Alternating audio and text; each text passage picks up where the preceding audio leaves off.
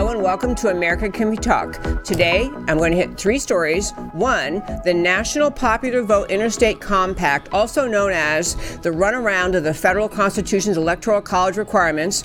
Number two, in studio, Dr. Merrill Matthews, also known as Buddy Matthews, joins me to explain the entitlements cliff. You need to know this stuff. And number three, Alexandria Ocasio Cortez, excuse me, Alexandria Ocasio Cortez actually talked about the importance of an idea that's just like socialism related to New York City schools. Stay tuned.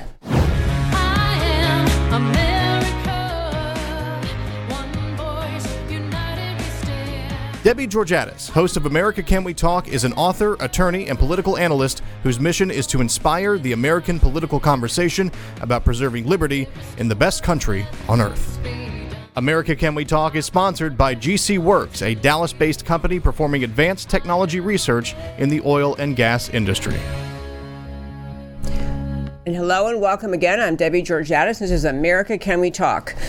Surely you've heard that a lot of people in the American left were complaining about the fact that in the 2016 presidential elections, Hillary Clinton apparently won the popular vote, while, of course, Donald Trump won the presidency due to the Electoral College system.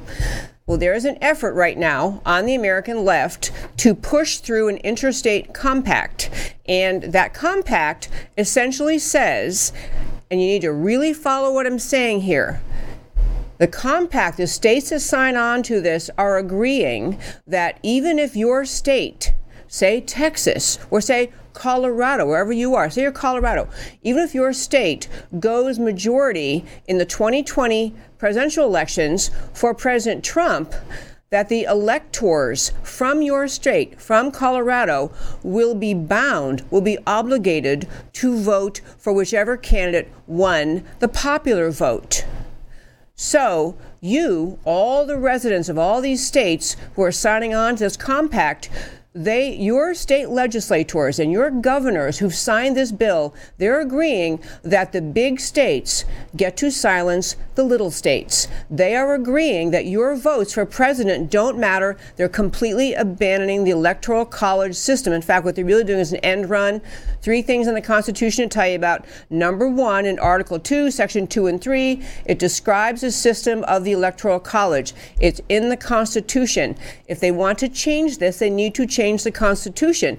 Because what they're doing is instead of eliminating the Electoral College, officially, they are making the electoral college process irrelevant in the selection of president. Therefore, they are, in essence, de facto destroying the electoral college, the entire system set up by the federal, by the founders of our government for choosing our, our federal officials.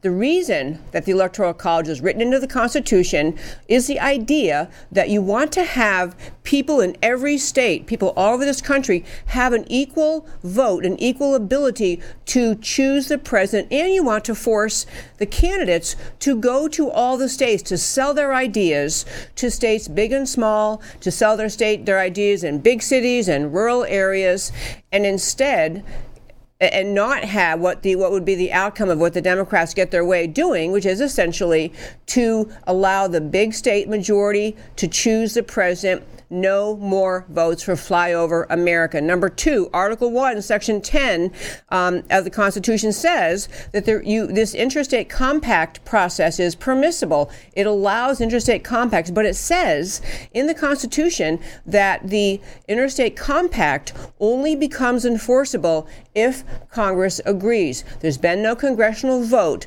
permitting this. But in the Interstate Compact, and I'm going to get to how far along the path they are already, but in the Interstate Compact, it recites once we get to 270 electors, we win. They're treating it as though this is a done deal. It's a decision they made and we cannot undo it. Obviously, we all know Article 5 in the Constitution talks about what you really have to do to amend the Constitution. It provides processes in the Constitution. This, this, but so you know how far this has gotten? The uh, 12 states, which total, it happened to total 181 electors, have already signed on. 12 states have signed on. Two more states, New Mexico and Delaware, are just waiting for their governor's signature. They're already at 181 plus 5, 186, 189 electors they have now committed to this mission. And so I'm getting at this idea. that What the left is really trying to say is that they're not going to honor the Constitution and they don't have any grasp of why the Constitution would have set up this electoral college method. It is a method to require not only that candidates go to every state, but to keep intact the reality that every state has a different personality, different interests, different concerns, different priorities, and they all need to be represented in the selection of the president. The Electoral College, by the way, is made up of representatives of every state. Basically, the total number of electors you get from your state is based on having two senators, so all states get at least two, plus an equal number of electors as you have members in the U.S. Congress. And so big states already have a much bigger representation in the Electoral College. And the reason I bring this up today, I'm going to wrap up this first five in just a moment, but I bring this up to say this is another piece of evidence, another thing for you to consider how determined the American left is in this country to grab back power, to take away power from the people of America to get to choose their president. They have We've run through these in the show before, but to give you a, just a summary again. Number one, they're talking about 16 year olds voting. We don't even like our 16 year olds driving. I mean, we're worried about that. This is voting for the presidency. That's one thing. The American left repeatedly, perpetually opposes any effort to require voter ID. A bill passed by the Democrat majority in the U.S. House, H.R. 1, literally, I've, we've gone through it so many times on this show, I won't list them all again, but it contains provision after provision after provision that simply embed voter fraud. It is like they should have had, they should have been forced to label the law the voter fraud mandate from the federal government. Provisions followed in California will be imposed on all states. There is actually an active mission to abolish the Electoral College, which would be the honest way for the Democrats to go about this. We've had Elizabeth Warren sign on. She's all in favor of it, of the Democrat presidential can- candidates. Kamala Harris had a, had a, hey, that sounds good. Beto O'Rourke, yeah, sounds pretty good. Uh, Pete, I can't even say his last name, the, the mayor from Cincinnati or wherever he's from, um, South Bend, I think. Pete uh, Gucci, whatever his last name is, he's all for it too. And Julian Castro has also said, yes, we have to do that. But I really raise this not to, I, I think to get back to this interstate compact and this national popular vote, there's a really important reason the Constitution does not permit the popular vote to elect the president. We need to have that national conversation if there is an effort to change that provision in the Constitution. It needs to be a national conversation. It needs to be through the process of a formal effort to amend the Constitution. And after that, we can have that discussion and we'll have the vote and we'll follow the Constitution's process and chips fall where they may. But right now, voters in states whose governors and legislatures have voted for this have essentially told their own voters, we don't care what you think. We don't care who you would choose. We're going to ignore the voters of these little states you know, in favor of the big states, New York, California, the big left wing states. And that is not right. I'm Debbie Georges. This is America Can We Talk. Coming up next, as I mentioned before earlier today, we have a guest in studio, Dr. Merrill Matthews, Buddy Matthews, going to talk with us about uh, a new book. In fact, I'll show you the book. It is called On the Edge America Faces the Entitlements Cliff honest to goodness, it is a great read. Stay tuned.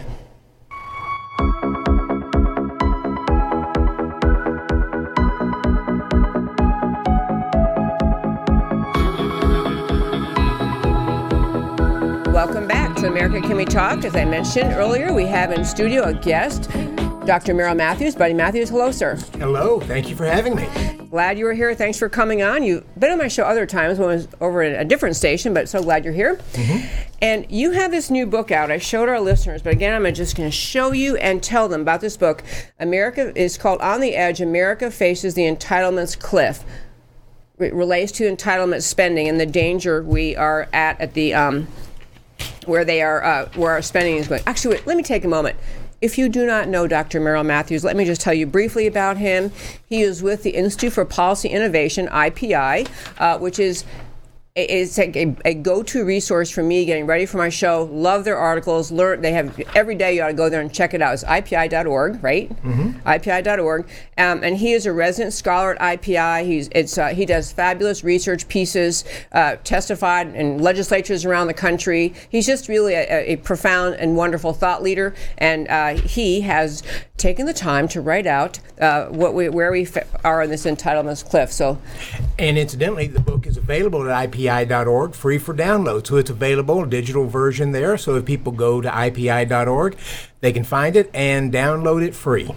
That is actually, I have downloaded it, but I was blessed because I got to borrow one copy, which I have to return to him today. But um, it's, you know, it's the kind of book, if you're going to really talk about policy, you're going to want to mark up. But let me just start with this. So there is talk almost every election cycle, probably for 40 years, 50 years. Oh, we're really in trouble now. The entitlements are, and, and you know, I think what happens, people hear that so often that entitlement spending is out of control. Mm-hmm and yet somehow America plods on, the sun comes up, you know, and so they don't really think that it's a big problem. So tell us how close to the cliff are we really? Well, we're awfully close to the cliff. Um, occasionally, Washington will come in and try to reform entitlements. They almost always only put a band aid on it. Uh, and this is this is the pattern of entitlements that politicians come up, and this is true of every, just about every country. Politicians come up and say, "We perceive a need out there, so we need a program to help this group, that group, or whatever." They, they draft legislation. Oftentimes, initially, it looks like it might actually be actuarially sound. Mm-hmm. Uh, most of the time, it isn't, but they'll at least make the case that it is. They pass the legislation. If it was actuarially sound, then they'll decide that they need to add more people to it, add more benefits to it, do something to essentially destroy the fiscal responsibility in the program. But most cases, it just it was never actuarially sound to begin with, and at some point in the near future, it starts declining. And we see this with Social Security, we see it with Medicare, uh, we see it with a range of things. And let me just add one thing. When I mention Social Security in terms of entitlement, I usually get a lot of pushback from people who say Social Security is not an entitlement. I paid for it. Well, kind of. You have made your, your, FICA payroll taxes for 40 or 50 years if you're close to retirement, but you've done that with Medicare. Incidentally, I very seldom hear somebody say Medicare is not an entitlement because I paid for it, but it's the same. It's in the same class as Social Security. Sure. So the government, the, that money went to the federal government, but the government took that money immediately and paid current retirees. There is no money in the account. There is a it's supposed to be a two 2.7 trillion dollar trust fund but the federal government has borrowed all that money and spent it and put IOUs in there. So, it, and in addition, the uh, Supreme Court has ruled that you have no private property right to your Social Security check the Congress can step in and Congress can say we're going to change that program, we're going to eliminate it. It can do whatever it wants. You have no private property right to the money you have spent 20, 30, or 40 years putting into Social Security. Uh, so as a result, it, it is an entitlement. You just aren't entitled to it. Okay, well, that's actually bad news. I'm even a lawyer by background. I did not know the Supreme Court had ruled that that you have no private right, no entitlement to your own Social Security fund, right, or your, which whatever you donated. Yeah, which, which, is why, if, if your listeners get the um, uh, get this annual statement from Social Security, where the trustees, the Social Security trustees, say if nothing changes, come around 2034, 2035, we'll only be able to pay 75 cents on the dollar uh, for what you should be earning uh, what you should be receiving there. There's no if if we come to that position and the and Social Security only pays you 75 cents on the dollar, you have no right to go to Congress or to go to the courts and say you have to pay me the whole amount because you have no private property right there. And the Social Security trustees tell us right now, you are you only are going to get about 75 cents on the dollar come about what 14 years from now 15 years from now um, so they're looking at trying to do some kind of tweak, but I doubt they're going to act, fundamentally change the program. I suspect, and you see this from Democrats, they say, let's raise taxes on it, let's cut benefits on some people. They mostly want to raise taxes as a way of trying to uh, fix the problem, but it only exacerbates the problem. You had, again, folks, I really urge you to actually get this book. And also, if you go to IPI.org, you can find an article that in that is on this. It's kind of a summary of the book that was posted on the IPI website and on my website, AmericaCanWeTalk.org. If you go to the homepage along the top where it says shows, go down. Every day I post the links to the articles we talk about. And this article I'm referring to from IPI, summarizing this book and its points, is on the website today. And you can go and click on it and read it yourself. It's, the article is called On the Edge America Faces the Entitlements Cliff. It's a scary title, even. Okay, it is. You also had among the things you, you talked about in the book was, you know, which which ones are we talking about? I just want to, you know, we talked about Medicare a moment ago, but just understanding leaving Social Security and Medicare out of it entirely. Just in 2015, the year 2015, the government spent 1.1 trillion dollars on means tested welfare programs, meaning programs you're entitled to because you have to show you have need in some Right. way. You're, what you have available isn't enough. And that number, just in 2015, $1.1 trillion, larger than the GDP of all but 15 countries. And again, that doesn't even include Social Security and Medicare. I think people have no idea. I, I think people have no idea. We just put on the uh, website on our Facebook page at IPI a picture of a dollar to show you sort of how much entitlement spending takes of that. You've got nearly 29% of, that goes to Social Security. You've got, uh, and this is federal revenue, you've got uh, about 18, 19% that goes to Medicare, another 12% that goes to uh, uh, Medicaid, CHIP, other healthcare programs, uh, about 11% that goes to other means tested programs, and you've got interest on the federal debt that we have to pay. That's about 8 or 9%. You put all that together, and about 76, 77% of federal revenue, the money it takes in, goes to entitlement spending. That means, every, you know, we're in five or six years ago when the economy was in worse shape and we were spending more and we had less revenue, nearly every dollar the federal government took in in revenue was going to entitlement spending. Nearly every, or the interest on the debt, nearly every oh dollar. Gosh. Nearly every dollar. I, I wish this could be force fed, this information force fed, starting in about sixth grade to students and all, and all through the colleges because I, I was telling you off air, but just, you know, you do hear many people aren't that well informed. They think we probably spend too much in the military, that we don't spend enough taking care of people. And you made a point in uh, your article and the book about the idea that when you set up entitlement programs, are kind of the common path that the government follows it has a good thought to it. What you started out saying a moment ago, but inevitably, someone doesn't think it's enough. It needs tweaking. People, be, and then the other aspect I want to turn to now is people become reliant on it. So they, Absolutely right. and so they aren't thinking about how am I going to move forward in my life. They're thinking about who should I vote for who will continue or increase this benefit. Uh, if I remember right, about 60% of seniors, Social Security is their primary source of income. Retirees, so that's it's it's a huge amount uh, who just fi- fundamentally depend upon. And here's what's so what's so sad about that: if you were taking that same money that you were putting in Social Security and put it into a retirement account, just a just a broad-based IRA that was investing in the S&P 500 or Nasdaq or, or just the Dow in general, uh, and and did that for 40, 50 years, you would have so many millionaires in the country. It would be it would be huge. I mean, there was a book that came out several years ago. I think it's uh, Every American a Millionaire or something, just because of the act, fact of compound interest, the economy growing, and so forth. You would have so many rich people in the country, and it would be money that they actually owned, not the federal government saying we'll give you this money. It is you the, the wealth issue democrats tend to focus on how much money you earn the real issue is how much you have in assets. If you have a lot of money in assets you don't worry about these other things. And that's what a private social security account would allow you to do. You can even do it with medicare. You know years ago they said you can't do this with medicare because medicare is a defined benefit plan. You don't know how much health care you're using.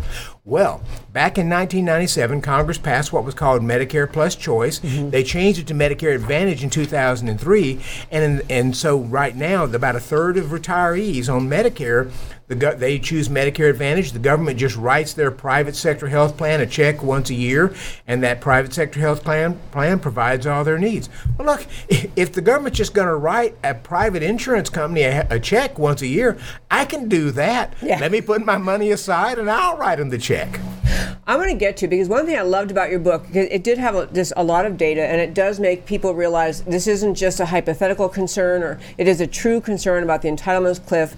So I want to, and I want to go to you propose and I like your term sustainable solutions. Mm-hmm. You went through all the programs and described what's a sustainable solution. I do want to get that, but two things first. One is what about the argument people saying, well, if you let people just just instead of putting the money into Social Security or into Medicare, if you let them do these privatized accounts, what do you do about the people who are irresponsible and don't do it? And so they end up with, at the end of their, at the point in their life when they, they need funds that they would otherwise have, that they don't have anything. I mean, aren't, don't they still end up on welfare? That's the first one. What do you do with people who don't behave responsibly? Easy solution. Um, there are three counties in Texas that opted out of Social Security back in 1981 and 82. They created a program uh, where these are three counties. These are county employees. Many of them are union members. Uh, the money that they would have sent to Social Security goes to a private uh, financial institution, which takes the money and bids it out to f- other mm-hmm. financial institutions for a guaranteed interest rate. So this has been in effect for what 30 years now, more than 30, maybe 35 years. They have never lost a dime. So are they required to participate in it? They're required to participate. Okay, okay. It's, it's just like Social Security. So instead of the money going to the federal government, it goes to this financial planner that uh, uh, lends the money out in in times where you have high interest rates and so forth. They'll make pretty good. At times when the stock market's tanking, they still make roughly about three and a half, three point seven five percent. Never lost a dime in this, and it's been going on for years. People retire with roughly twice what they would have if they had been in Social Security. Uh, and like I said, this is three counties that's been doing this for a number of years.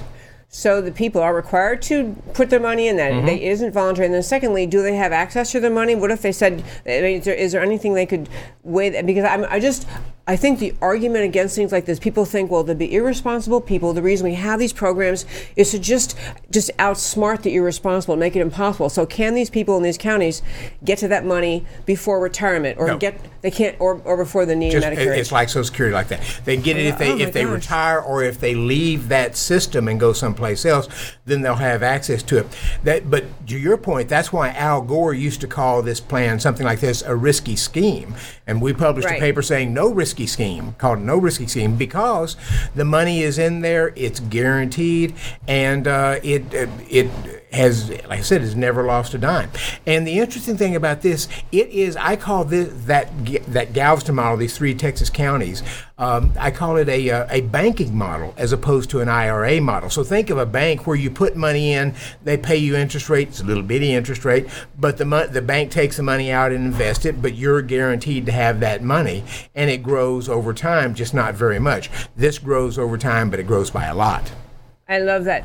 I am going to get your sustainable solutions, but one other point I really love that you made, and I should, probably should have brought up earlier, was every time the government increases spending on all these kinds of programs, they have to increase taxes to fund the programs, mm-hmm. and they're they're they are creating dependency, and they're creating a sense of entitlement but they're also taking money out of the economy for which which tax-paying and hardworking people may otherwise have used to create new businesses, to hire to expand a business, to hire a second person. So there's kind of a double whammy effect because you're not the money is not available. Right. In I, I can't believe I never thought of that, but that's such a good point. You just you, the growth of the entitlement programs not only creates dependency or adds the dependency, it reduces the ability of those who are dependent to find jobs because there are fewer jobs around. That's right. In, in 2017, we spent nearly a trillion dollars on Social Security.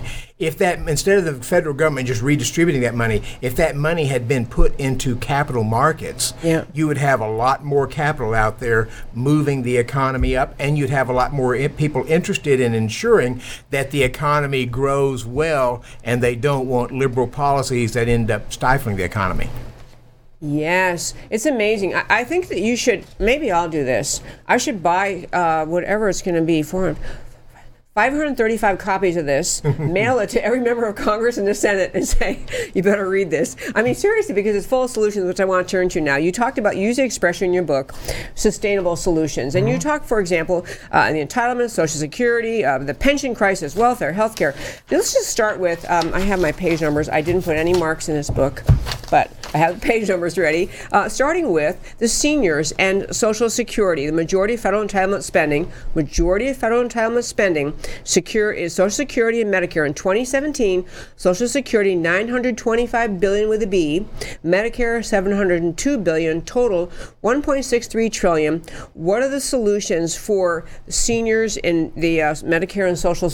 Are you able to summarize those? No? Yeah, you just have to let people put that money into their own account when they're working, and when they retire, they have access to that money to buy their health care and to pay for their retirement. Uh, that will solve most all that problem. You do have a transition problem of people who are in the system now. We can work through that, but you what you want to do is allow people to put their own money in their own account during their working life. You have some oversight and protections on there, but it's their money.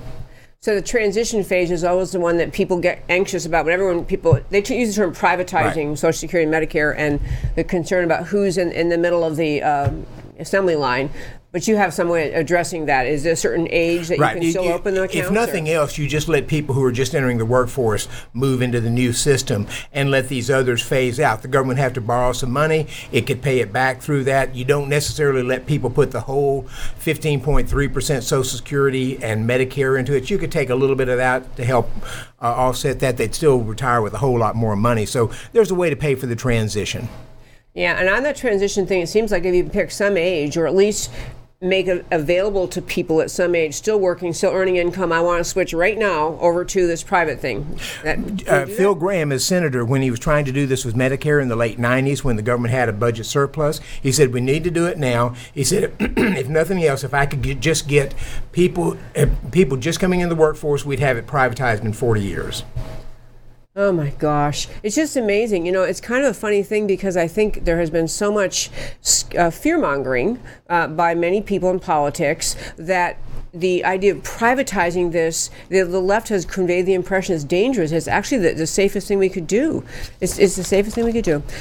Okay, on welfare. So we have the welfare safety net, and you had a long description of all the forms. In fact, you you had several pages. There's about 80 welfare programs out there. Yeah, and I was going to say there are pages. There's three or four pages that list the programs mm-hmm. and the mm-hmm. amounts. I thought about trying to get them up on a screen, but again, you should read the book. But all these programs they overlap. They they are redundant, and your solution for the welfare thing. Sorry? A lot of them are fraud ridden. Oh, yeah, fraud ridden to beat the band. So, what is it for the what's the welfare safety net fix? So, just do what Milton Friedman had suggested. It's called a negative income tax. We actually have a program like that called the Earned Income Tax Credit. Uh, Friedman said, look, if you, if you want to have a safety net, give people a certain amount of money uh, and let them use that however they need to as low income people. But his, his biggest caution was don't have a system in which you have a negative income tax and a bunch of welfare programs well, that's exactly what we have, of course, because we have the earned income yep. tax credit and 80 some odd programs. So I would eliminate the programs, bump up the money a little bit, including their health care money for Medicaid, and uh, give people a certain amount of money. The, in, the money for their health care would go directly to the insurance company, like Medicare Advantage. Yep. Uh, yep. And then uh, they have the money and they have that to work with. But because your people would be saving so much through Social Security, I would say you've got to be out of work for, say, a year because you could draw down on some of that money before you could even uh, access welfare.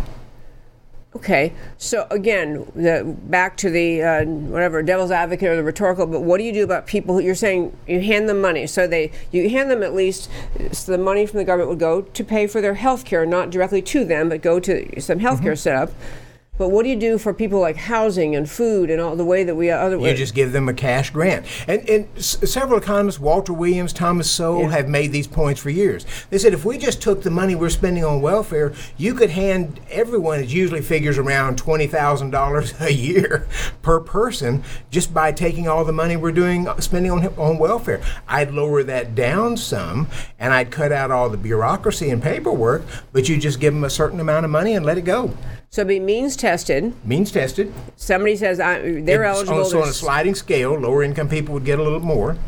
And you'd have people obviously you know, number of children in your family count so you get some we we stop it at i think two children so we don't want to pay you more for having more children we want to encourage irresponsible yeah. yeah okay so you end up giving them money and so again i always get around to what if you have so okay you the person is mean tested they went through the system they are they are deserving of $20000 and they get halfway through the year and they spend all their money on food and housing and they, they're broke. There's private sector charities out there. They turn to charity. Okay, um, which is actually one of the main arguments many, and including myself, have made many times. We almost discourage charity in our country. right yeah, and and uh, our point is. Every major economy has got a safety net out there, so we're going to have to have we're going to have a safety net, uh, but you you want one that encourages people to get off the system and get back to work as soon as possible. And to learn to budget. If you know, if you're receiving $20,000 one lump sum, it's a lump sum? It would be, or be monthly, or what? We, we suggest it could go either way. But the other thing is, it has to be tied to looking for a job. You're Yes. going to have to do something for it. We call it workfare. There was a system, uh, Oregon did this back in the 90s. Uh, they had a pilot program, and if you went into this, uh, to the uh, welfare office and said, I need a job, they said, We're going to find you a job. You're going to work. That's not that's not question. You're going to work.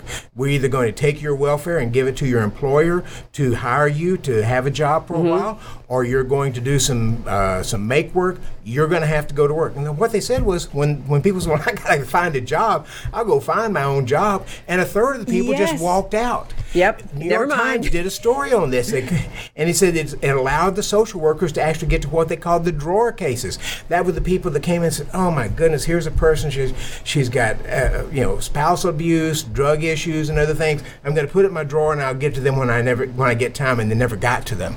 It allowed them to finally get to these tougher cases and actually work with those people to get them back on the uh, on the uh, in a job. Yeah, you know the uh, they say the best uh, form of welfare is a job, or that's not the quite right expression, but the, you know the best cure to welfare is just a job. Absolutely. So you would, of course, in a system not have people uh, subject to it if they were either truly mentally or physically disabled. Right. I mean, somehow. You, some people are not, are going to are not eligible to be able to go to work, and you make provisions for them. But most people, large majority of people, are able to enter the workforce and uh, have some kind of job. Even certain disabled people Mm-hmm. who are able. If I couldn't do what I used to do, I might be able to do something yeah, else. Yeah. Yeah. I just love that idea, and I love I, I love it. Actually, has a sense of kind of believing in people, believing in the idea that you actually, if you're given the inspiration, if you're told we will help you, but you've got to get moving and find a job. I do think most people would ultimately love that feeling of self-reliance. Work is redeeming. It is helpful for people to be able to go to work. I don't understand why liberals oppose this because being able to provide for people and say, I went to work and, and earned a check for it is oh. good for your own uh, uh, mental health and. Right. for your family. Oh, it really is. So um, I love that you took the time to do this book because it really is filled with detail, substance, specifics, and honestly, I'm not an economist by background, and I could follow it. I could actually follow what you were saying. That's what we tried to do. Some economists, where I have to read every sentence three times. What did he just say? We tried to make this simple enough that even the media could understand it. Even a member of Congress could well, understand it. I'm not sure we got that far, but Well, I love what you did, and I love the idea of tackling the problem because it kind of go back to where we started.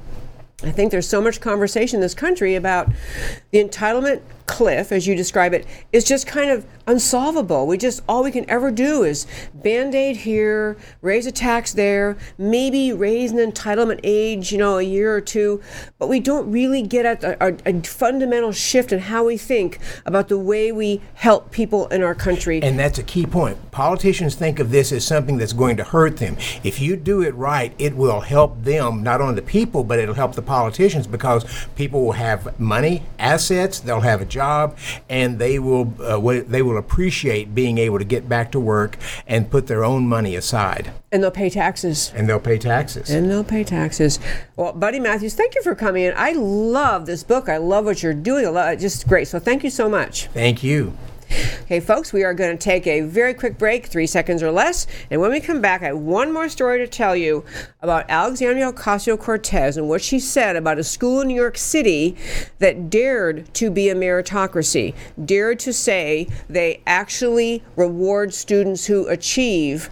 That's not okay. She brings, she's bringing her socialist economic mindset to public school admission. Stay tuned.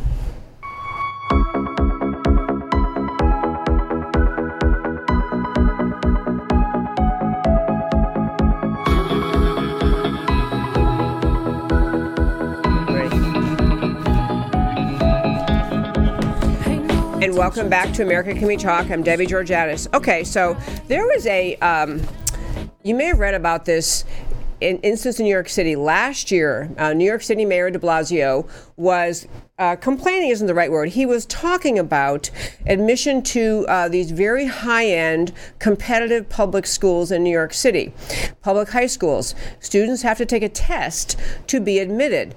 The school simply takes the top number of students they can, the most students they can, based on test scores. They don't know who is blind admission. They don't know who the students are, but they take the top students and in. And uh, De Blasio was talking last year about the fact that in this public school, uh, and it's the case again this year. This particular school, which was the subject of Alexandria Ocasio Cortez's comments, uh, is called Stuyvesant High School. But her statistic was Alexandria Ocasio Cortez, our leading socialist in America. Uh, her, her stat was that in that school at Stuyvesant, 74% of the students are Asian American, but only 15% of the students um, in New York City are Asian American. So she's saying that they're only 15% of the population, yet there's 74% of the students admitted to Stuyvesant her argument, and actually she's she's up. It's kind of funny to think about this, but Mayor De Blasio is using Alexandria Ocasio Cortez's sparkle, her fame, to back him on his mission to try to force the school to change their curriculum or change their criteria for admitting students and in some way bring more racial balance. And so this is his mission. He was rejected. Um, and so last year he did not make any progress on this. And so now we have um, Alexandria Ocasio Cortez uh, join the conversation. I'm going to put a comma there and remind you all about a case we talked about I don't know, last year, earlier this year, involving Harvard. Harvard was actually sued by Asian students who did not were not admitted to Harvard and they although they had better test scores, better grades, you know, better qualifications than other students who were admitted. And their argument, these Asian students' argument at Harvard was that Harvard was deliberately undermining the application of Asian students by giving them poor grades on things that are subjective, like are they socially, do they think they'll socially fit in? Are they socially awkward? Whatever their dumb criteria was. The point was, Harvard was hiding the fact they did not want to reward actual performance, actual test scores and grades and whatever other activities these kids had, they were clearly, many Asian students, clearly superior applicants based on the criteria Harvard said they apply. And Harvard was really trying to say, you know, we don't we can't admit that we really are we just have too many Asian students here. So they they ding them on just irrationally and unfairly and honestly dishonestly by saying, well, they didn't get in because uh, you know, whatever they're they they seem socially awkward. They didn't have social skills, whatever their thing was. Well, it's the same battle going on at Harvard as is going on in New York City. And that is this should admission to schools be a meritocracy? Or should admission to schools involve assessment of inherent characteristics like, like your race, your ethnicity, your national origin? Harvard could not bring themselves to just be honest and say, yes, we're on a mission to admit more African American students, which was their primary mission. It appeared from the statistics you could read in the lawsuit. It appeared the mission was to admit more African American students on the argument that they had uh, backgrounds that weren't as supportive. They didn't have the quality public schools they were coming from in order to get the grades they needed or in order to get the test scores they needed. And so they were just trying to do essentially a form of affirmative action, but hiding it. So back to New York City.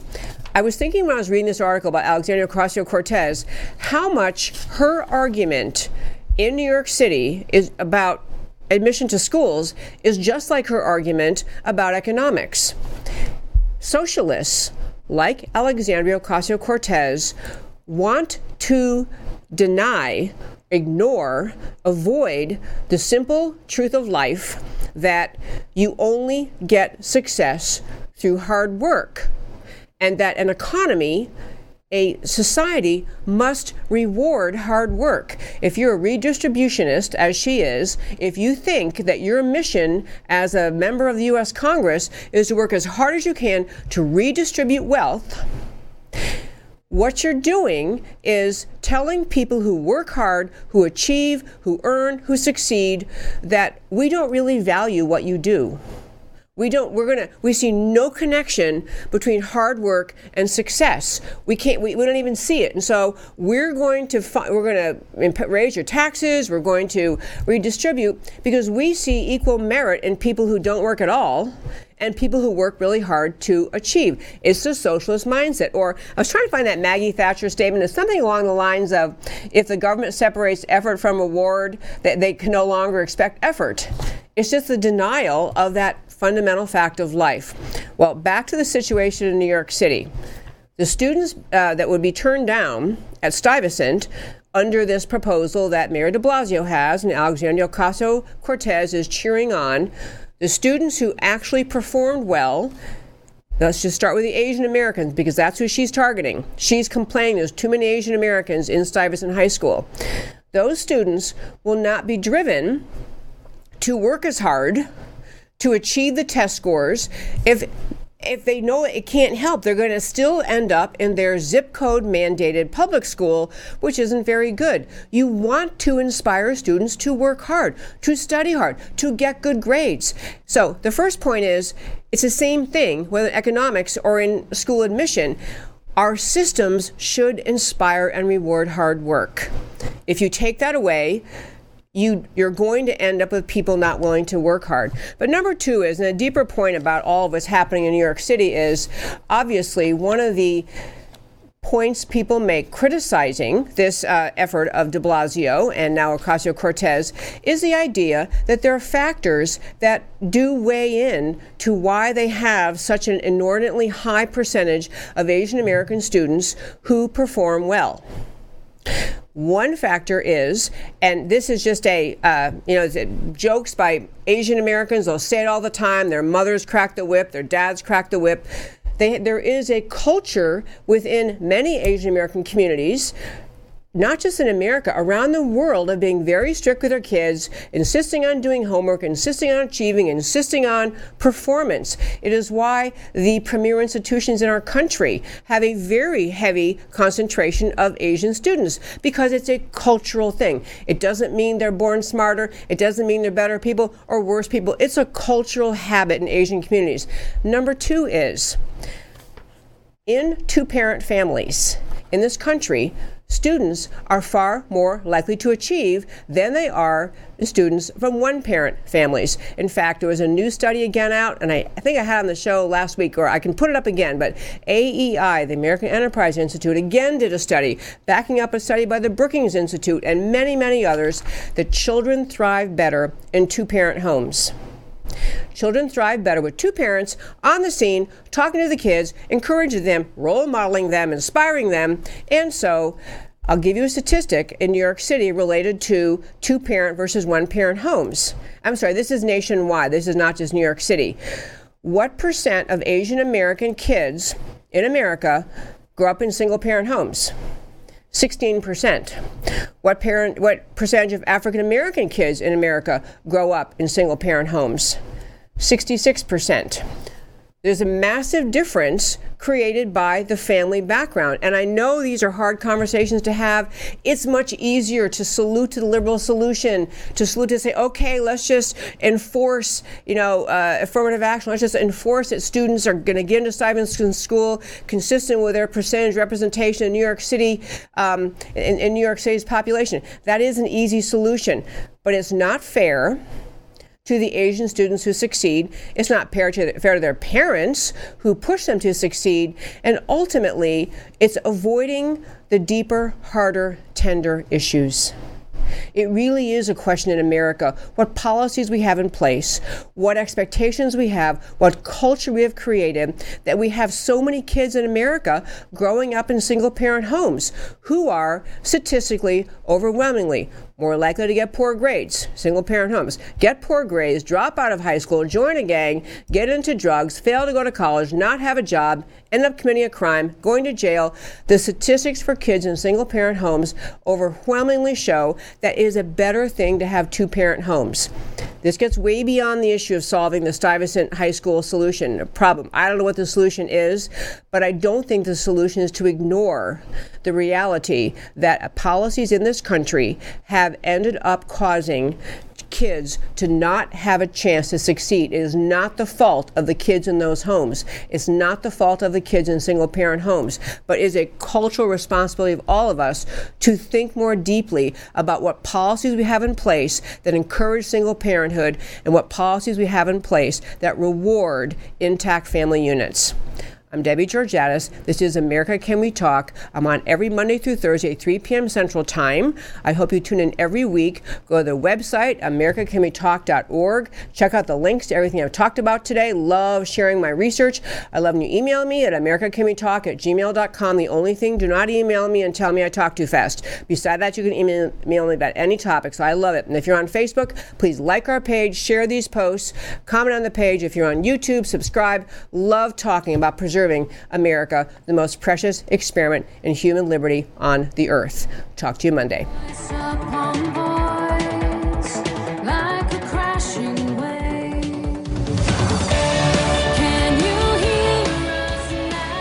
America, can we talk? Truth about America.